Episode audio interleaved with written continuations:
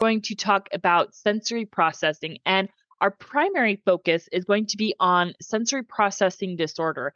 But we're going to talk about a couple of other things in terms of sensory seeking versus sensory sensitivity. And we'll kind of get into what those are. And those may just be pop psychology terms that I've heard, but either way, or we're going to talk about them later in the episode. Mark shaking his head, so maybe they're yeah. not. I don't. I don't think they're pop psychology terms. Okay. I mean, valid terms that people use to talk about what's going on. The interesting thing, though, is this is not a what would a, a diagnosis anymore. They Really? they- yeah, which I don't understand the reason why. When the DSM five came out, they took it out. That process is run mostly by psychiatrists, and there's a lot of the politics involved in it. I don't really understand the process, but it, it doesn't mean it this doesn't exist. It does. It's Yeah. just so if you say sensory processing disorder, while in the past you someone could be diagnosed with that, that's not a diagnosis anymore. That's my understanding. It doesn't make doesn't make it any less valid at all. Right. And so I think the first time I heard about sensory processing disorder was,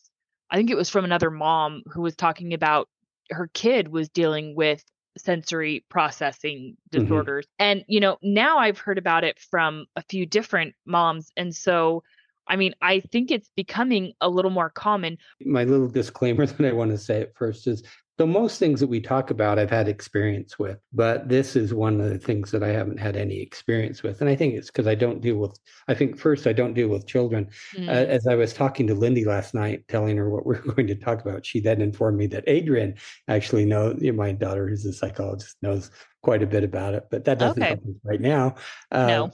Uh, but uh, the other thing is the people who actually deal with the children mhm. are typically occupational therapists. Now, Yeah. it's true there may be some child psychologists who would be involved, but I think mostly it's, it's probably going to be pediatricians Mhm. and occupational therapists.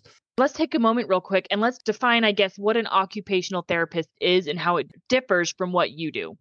So, occupational therapy, the way I understand it, it, it- there's this huge variety because I know I treat a couple of occupational therapists. The mother of my future daughter in law is one. They all have different specialties Okay. that different focuses that they, folk, foci, I guess is what you'd say. So, for one, deals with children. And what she deals with mostly is helping them learn to swallow. And Okay. so, so they're children who have difficulties in in that regard and that's that was her whole focus and she had a full practice doing that Interesting. uh, my daughter-in-law's mother her focus is how occupational therapy as far as what's the right way to move your hand so you, you don't have like carpal tunnel Hmm. syndrome so her focus is very much on the hand Okay. and and working with people who might have issues with hands so there are probably going to be occupational therapists out there who are going to specialize in children with sensory processing issues. The difference is that it's, and we can get into possible treatment because there are some, there are a couple of treatments I found. It's inconclusive of whether they help or not. Mhm. So, uh, whether a- psychologist is going to be mostly focused, like, you know, we do talk therapy mostly. If you're like Lindy, you're working with kids in play therapy, and none, neither one of those is going to be helpful in Okay. with this particular issue because what you want to do is come up with a plan. It's about coping.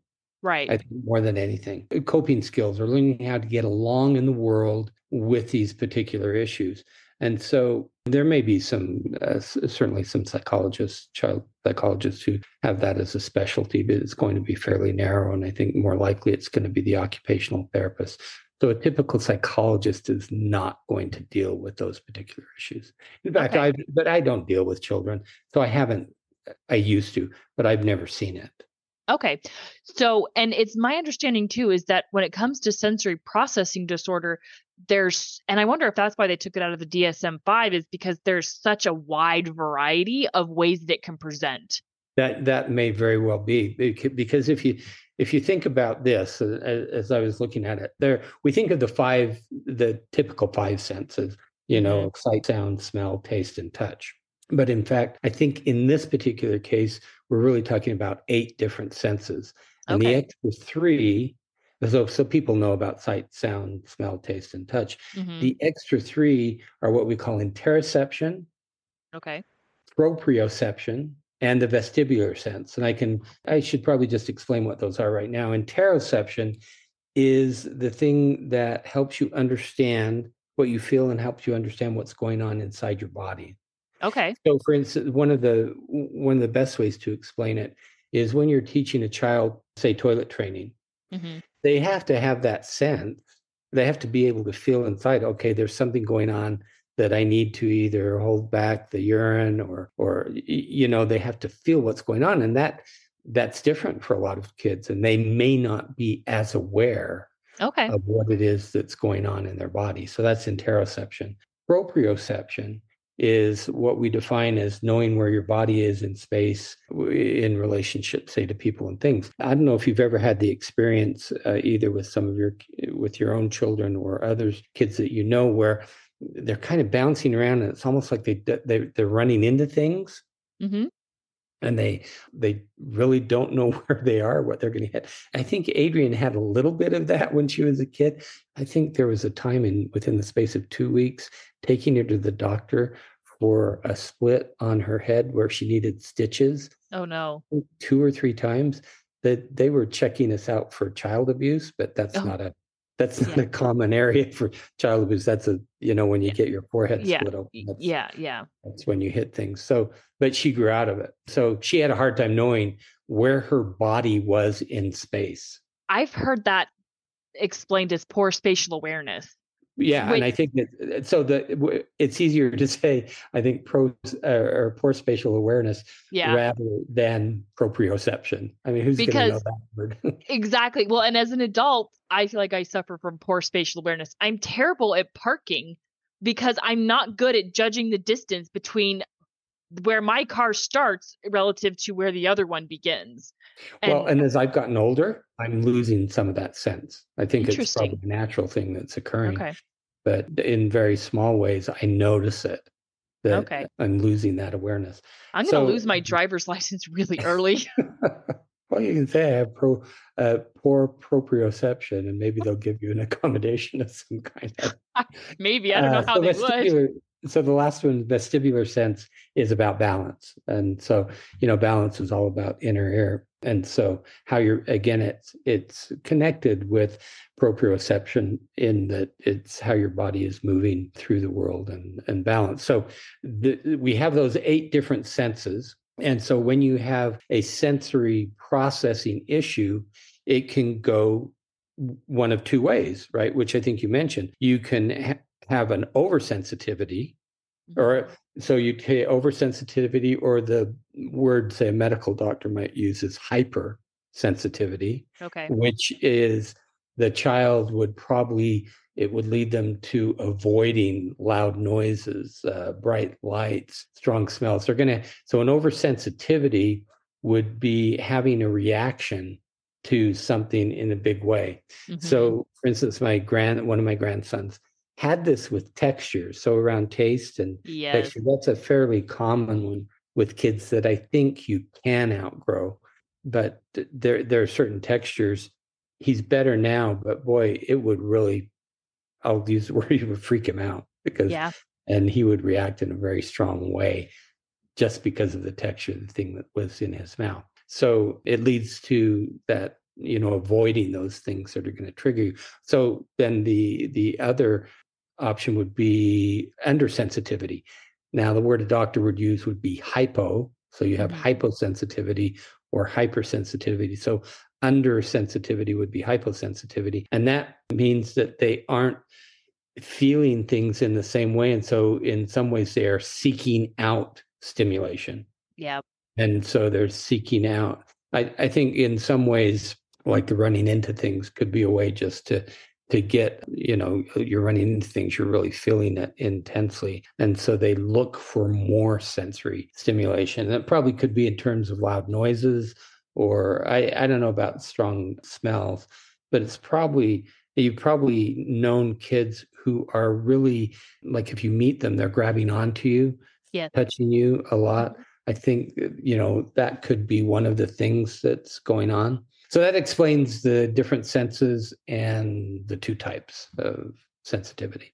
Okay. So I have a really close friend who can very much relate to this episode with her own kids because she in particular has a child who has extrasensory needs. And it's interesting because as a younger child, he really, really struggled with loud noises. I think she tried to enroll him in soccer at one point and he couldn't handle it because there was so much chaos and all of the noises and all of the movement. It overwhelmed him and he kind of just shut down. Yeah. But yeah, like that. Right. But at the same time, she often talks about how about his sensory needs and how there are certain things that I find bizarre, like being upside down is good for him. It's helpful. Well, you can have both. Here's, here's okay. the thing okay. It, it's not that you're going to have one or the other. You can actually have both in different senses. Okay. So you okay. might be hypersensitive to, say, sight and hyposensitive, say, to touch. And so okay. th- that exists. So what you're describing in some way makes some sense. Okay. Yeah. They've gone to a lot of occupational therapy throughout his life and it's been very very beneficial and again and it's like what you said they've been getting they've got a lot of coping skills because that's all about what they're trying to do is they're just they're learning to cope and the way she describes him is he's got you know because all children have typical needs his yeah. are just extra and right. that's and that's right. the best way to describe this child is just extra everything about him is extra but that means the good and the bad, right? And mm-hmm. so they mm-hmm. have to cope with and manage. And I don't want to say bad because he's not a bad child, but his problematic behaviors are yeah. extra, right? Mm-hmm. And so they have to cope and manage. And so, you know, some of the things that that he does that has been good for him that has helped is things like just pushing against the wall or spinning is good for him, uh, rock climbing, being upside down. These are all things that are part of his occupational therapy because they're good for his brain. Well, that's a really good example. I'm glad you brought that up because that see that is what an occupational therapist would do. They would yep. come up with those ideas because who's going to be the first one to notice this? Is typically oh, yeah. Parent, mostly yep. the mom. Yes. Uh, is going to be the one. So you think about okay, how is this diagnosed? Or how do you determine that there is some sort of sensory processing issue? And so the people who can help you with that, certainly occupational therapists, neuropsychologists, neurologists. I mean, there are a number of different people who probably have experience. But first and foremost, what you want to do, say, let's just say as the parent, mm-hmm. uh, father or mother, is you want to keep a log of what okay. is going on so that you can start to make sense because I think we really don't have that great of memories. And so you can say, yeah. well, you know, my son did this that day and this day and that day. And it gets muddled and it mm-hmm. gets confusing. And so if you suspect that there are some sensory processing issues, that's what I suggest would be the first thing to do is start keeping a log about what it is, Mm-hmm. And you can even categorize it. So out of those eight senses, you could categorize what this what the sense is, and then I think you could split it up into is it a an oversensitivity or, or an undersensitivity? And over time, what you're what's going to happen is a pattern will mm-hmm. probably emerge and that way if you want to seek help like for, for an occupational therapist let's say you'll go and you'll present this information there'll be really good data for okay. them to have which will then allow them to better come up with a, a plan for coping so that's the that's the first step if you have a child that you suspect has this start keeping a log and that's good advice for, I think, any issue that you suspect your child could have. I mean, in well, for, or adult. uh, right, right. It's true. So, because yeah. I'm thinking about my daughter who had problems with her bladder mm-hmm. and with, with, you know, with potty training took a long time with her and she had a really hard time getting it. And so, one of the things that they had as document, they had to log her voiding habits and her in her fluid intake and how much she voided. So anytime you suspect, okay, something is going on with my child and it doesn't feel right to me, document it. Document what's happening, what time, what's going on, you know, anything that you think can help. So you can take it to your doctor and say, this is what I think is going on. And then your doctor can say, well, either that's pretty typical for children, or can say, yeah, this is atypical. Here's some resources. Let's get you some help. Right. I, I recommend keeping a log for a number of things just yeah. because the memories aren't that great. Yes. And that way, uh, the patterns, because there, there are typically going to be patterns that it, they become easily seen, and it's really helpful. So, you know, is this your daughter with ADHD? No, this is my middle daughter who she actually went to physical therapy for pelvic floor exercises is what ended Okay. up happening. My daughter with ADHD, I feel like we I would like to eventually get her into some sort of occupational therapy, but I mean, you know, we'll see. It, it's just that these sensory processing issues often co- uh, co-occur with kids with ADHD Okay. and also children with autism. Okay. So That's now it doesn't mean that a person with ADHD or or on someone on the uh, autistic spectrum is going to have those. It's just they often co-occur. And also, it doesn't mean that if you have those sensory processing issues, that you then have ADHD or Mhm. uh, autism. That's it's just they can often occur together. Okay. Yeah. And, you know, my daughter who has ADHD, I did notice some sensory processing issues. She was very texture picky as a Mhm. child. And I mean, she ate canned baby food until she was like two years old. Well, see, that's a that's probably a texture thing right Yes. there. And Yeah. she's and she's still texture sensitive. We've it's been a, a lifelong battle with her, but you know, that was one of the my early experiences with it is she's been texture sensitive and she always has been and it was a struggle. It's still a struggle to get her to eat fruits and vegetables. And I think a lot of it has to do with the texture. And I think in part two is with her being our first child, we've coddled her a little bit too much with it. And so, you know, here we are. But So since neither you, here nor there. since you since you brought that up, I'm going to mention something. As as I was talking with Lindy about this last night, I brought this up. Th- This is the other reason to keep a log mhm. because then it becomes evident what's going on. okay. And then the second thing I wanted to say is just be, so your daughter has, uh, or my, you know, my grandson had an issue with texture of foods. That doesn't mean you need to go to an occupational therapist to solve Yeah. the problem because Yeah. I think the the other thing a log gives you is it gives you a sense of how serious is this right. uh, and so, you know, if it's uh, okay, my daughter's going to eat the, you know, baby food for two years. Okay, so what? You know, Right. it's, not, it's not that big of a deal. And sometimes I think they would, you know, a child may have a sensory processing issue. It's just not going to be that big of a deal. hmm Now, what you said about coddling, I think that can happen uh, as well Yeah. is that you know sometimes a child might say oh i don't like this or i don't like that and the parent wanting to please the child then reinforces that and maybe you know i'll make something special for you or something like that and so it can be tricky and i i want our listeners to understand i know these sensory processing issues exist but i also know that sometimes it's a parenting issue Yes. And I I I think that again like you said that's why it's important to log and to Right. document it because a pediatrician is going to be able to help you tease that out. Yes. And a Yeah. pediatrician is going to be able to say, "Okay, well, why don't you try these things at home first? yes And if that still isn't working, then it's like, okay, maybe now we go see a specialist. And that's exactly how it went with my daughter who had bladder issues. So potty training was very, very difficult for her. And so it started off with, you know, for a while it was, well, we just need to keep working at it and let's try some things at home. And then eventually it progressed to, okay, this is abnormal. Something is not right. Now we can go see a specialist, right? And so it can be so hard as parents to know the difference because every kid is different and every situation is unique. So you don't necessarily need to see a specialist. Sometimes you can resolve it on your own. Yes. Yeah. It depends on how serious or how profound the the issue is. And Yeah. that's the reason uh, And-. Yes, and how much it affects the quality of life. Yeah, so in that's that's a good point. yes, Which And- is true for most mental health issues, yes, yes. right? It's uh, and I think we've said this before in different episodes. You really have to understand: does this affect my life in a serious way? Right. And if it doesn't, then there's really not that many reasons to make a big deal out of it.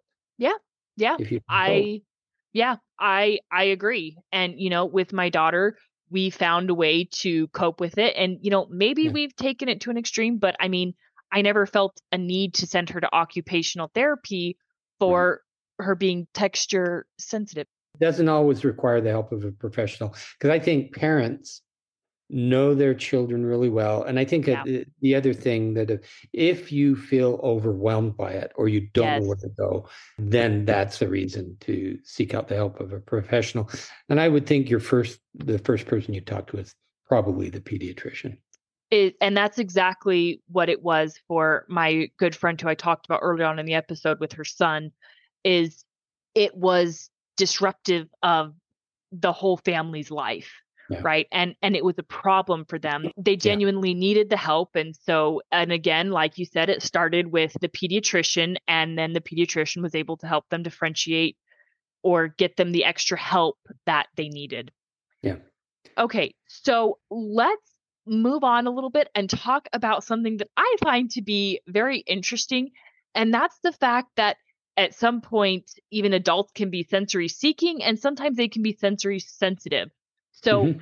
we've all experienced this thing, and I'm seeing this more and more often where people can say, I can't explain what's really going on, or how do I explain to someone that I can hear the dishwasher and I can feel my toes and everyone's talking at once. And you just you just feel genuinely overwhelmed. And it's called sensory overload, which I think yeah. is very, very easy to happen in today's busy, busy world. And so I think it's very common. I mean, and if you think about it, if the TV is going in the background, your kids are screaming, you're trying to have a conversation with someone, and then someone in another room is running a vacuum cleaner, that's too much for your brain to process all at one time. You're going to get overwhelmed.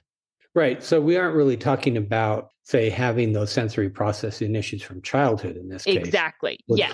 We're talking about just living in the world. Yes. And so I think that, yes, there, oh, I really believe there's too much stimulation in mm-hmm. our world. I mean, you have mm-hmm. phones, you have pads, you have computers, you have TV, you have radio. It's just too much sometimes. It's the reason I think my family is surprised. I drive to work and they say, Well, what do you listen to on the radio? I drive to work in silence. Yep. Total silence. I need that. I'm going to be talking mm-hmm. to people all day. I'm going to be listening all day. I don't need any other input. And so I don't know, maybe that's the way I cope with the yeah. sense of overload. Yeah.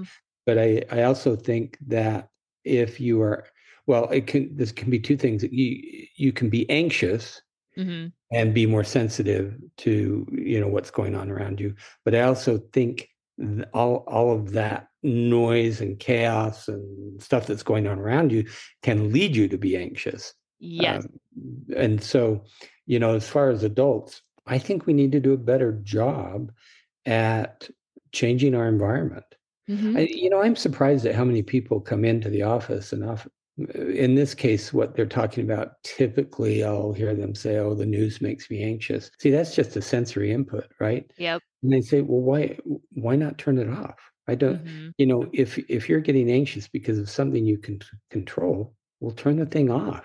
We I think we all need quiet sometimes. Yes. Yes. And uh, you know, I've never lived in a big city like, uh, say, New York or L- L.A. or San mm-hmm. Francisco but uh, you know, I visited San Francisco enough when Adrian lived there. I can't take all that sensory overload. There's yes. so much going on all the time. And so it's interesting that, you know, I've never really described where I live. I live in a canyon outside of Salt Lake City. It is always quiet. Mm-hmm. And so I don't have that. And so maybe I just didn't know that I had these sensory issues because yeah. I learned to live in such a way that it doesn't affect me. And so I think parents in particular need to really check themselves because I think being overstimulated it can also make us very irritable. And I think as parents we really need to recognize that because I mean if all three of your kids are coming to you at the same time for and they all have five different questions, that's going to be sensory overload, but it might be hard to pinpoint it. Or maybe you're trying to cook dinner, somebody needs help with their homework, another person needs a snack, the phone is ringing, and then your husband also needs something. That's a lot to deal with at once. And I think parents need to be better at recognizing and saying, I am overwhelmed. I need five minutes. I need everybody to stop so I can regroup. So I'm going to give one piece of advice, and I know this is my own bias. Mm-hmm. Turn off the TV. Okay. Yeah. Turn off the TV. I'm surprised at, at just because we don't have the TV on. but I'm surprised at how many people come in and they and I ask them about what they're doing, and you know they might be talking on the couch with, but the TV's on over there, Yep. or they're having dinner and the TV's on over there, and they say, "Oh, I like the background noise."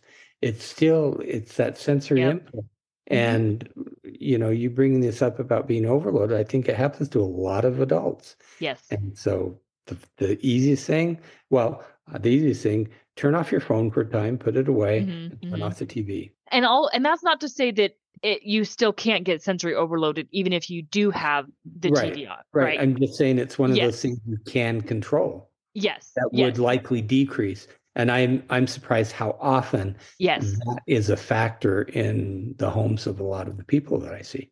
Yeah. So, and that's a great coping mechanism is start with what you can control. You can Yeah. control your phone. You can control the TV. You can't Yes. control your kids. You can't No. control your husband. Although you could teach him to line up and take a turn.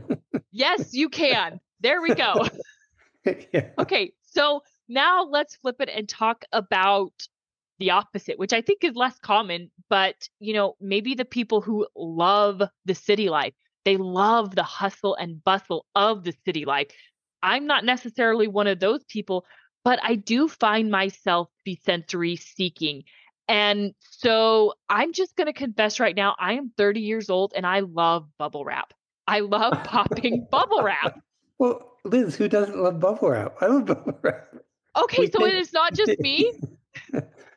no, there's I who knows what it is. There's something incredibly satisfying about popping all these bubbles. But if there's bubble wrap, I can't help myself though. Like if somebody puts bubble wrap in my hand, I'm gonna pop it. Well, Right? now we're talking about a compulsion, but uh, Okay, I mean, I could be struggling with that too, but I mean, my kids are really into like fidgets, is what they call them, like, and they're and they're really just sensory toys. So like you think of like fidget spinners or like needles or things that you can do with your hands, like well, toys. I, as I was looking at one of the things that say an occupational therapist might suggest is uh, at least in school, if Yeah. you an accommodation might be to have a fidget. Yes. I love Yeah. them. I buy Yeah. them for my kids and then I use them because I like them. And. I mean, I love textures. I love playing with kinetic sand. I love playing with Play Doh and NeeDohs and all of these different things to keep my hands busy. I love doing that. And I'm an adult. So even adults can be sensory seeking. You know, maybe that's why I love cuddling so much. If I had my own love language, it would probably be cuddling. I love hugs and I love cuddling. I can cuddle all day with any member of my family. Oh, but that's part of the love. That's touch. Yes. Okay. Interesting. Interesting you bring that it. up because that's Yeah. coming up, folks. right. I mean, if you're like me and you're 30 years old and popping the bubble wrap helps you cope with life and be a happier individual, pop the bubble wrap. Okay, so Liz, do you know that you can go to Office Max and you can buy a big roll of bubble wrap? Yeah, but I also Maybe I get shouldn't it. have told you that. you, But I- you can have you can have a year's supply of bubble wrap right there in your home. but I also get it for free at work because half of the stuff we get, get is bubble wrap. So, uh, you know, or I don't know. I mean, I guess my big thing is if you like sensory, they're not just for kids. If you like It's sensory toys. Yeah, go buy them for yourself. yeah, there's nothing wrong with that. No, it's fine. I mean, they